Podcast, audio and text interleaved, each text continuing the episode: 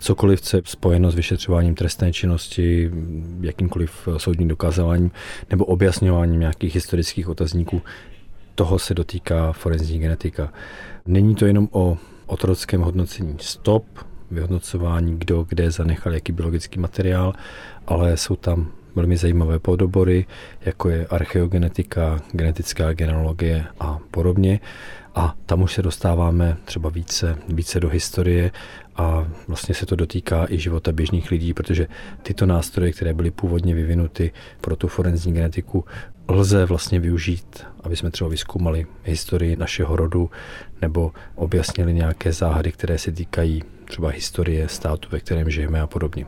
Z těch témat, které jste právě vymenoval, jaká jsou ty nejběžnější, kterými se nejvíc ve své pracovní praxi zabýváte? Možná nejoblíbenější je ta, je ta archeogenetika, kdy opravdu se snažíme z těch starých kostí dolovat vůbec nějaké informace, které jsou tam uloženy. A možná to i souvisí s tím ta oblíbenost, že není mnoho laboratoří, které dokáží takhle starý kosterní materiál zpracovat. Měli jsme tam kosti z neolitu, doba bronzová, 6. 7. století a podobně.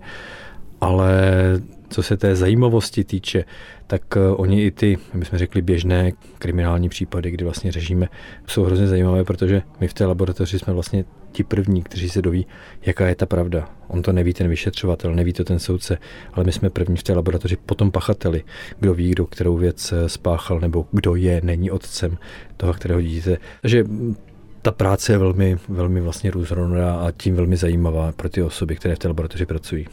Nakolik jsou ty genetické důkazy nebo dokazování pomocí genetických stop stoprocentně věrohodné? Objevují se v poslední době hlasy, že možná to zas tak věrohodné úplně není. Jedním z těch hlasů, který říká, že není vše tak růžové, jak se to vlastně ukazuje, jsem i já.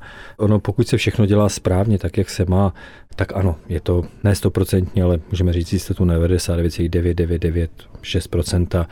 Je to ten člověk, který tam tu stopu nechal ale máte nějakých 300, 500 eh, problematických bodů v tom procesu identifikace materiálu, kde lze udělat chybu. Člověk je tvor omylný a udělat chybu je velmi snadné, pokud eh, nekontrolujeme se neustále, zda jsme tu chybu neudělali.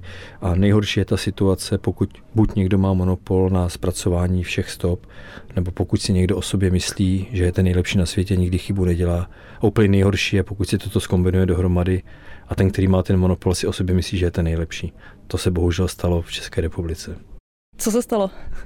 No, že ten monopol vlastně na zkoumání tady má policie, která vlastně v zásadě ani neumožní přeskoumávání stop, které jsou problematické a tím zase není naplněna ústava, která nám garantuje právo na spravedlivý proces, ale pokud nám pouze jedna strana poskytuje důkazy a není možné je přeskoumat druhou stranu, tak to není tak věrohodný důkaz. Říkal jste, že děláte analýzy kosterních pozůstatků, vy jste dělal analýzy na Pražském hradě, na dalších českých nalezištích. Co konkrétně to bylo?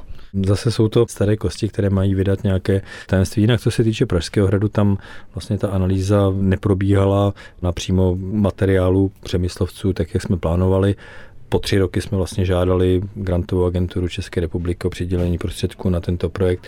Ve dvou letech nám doporučili ten projekt trošku později. V třetím roce přišlo velmi pro nás nepochopitelné rozhodnutí, že se nejedná o základní výzkum, takže v předchozích dvou letech to základní výzkum byl, najednou to základní výzkum nebyl.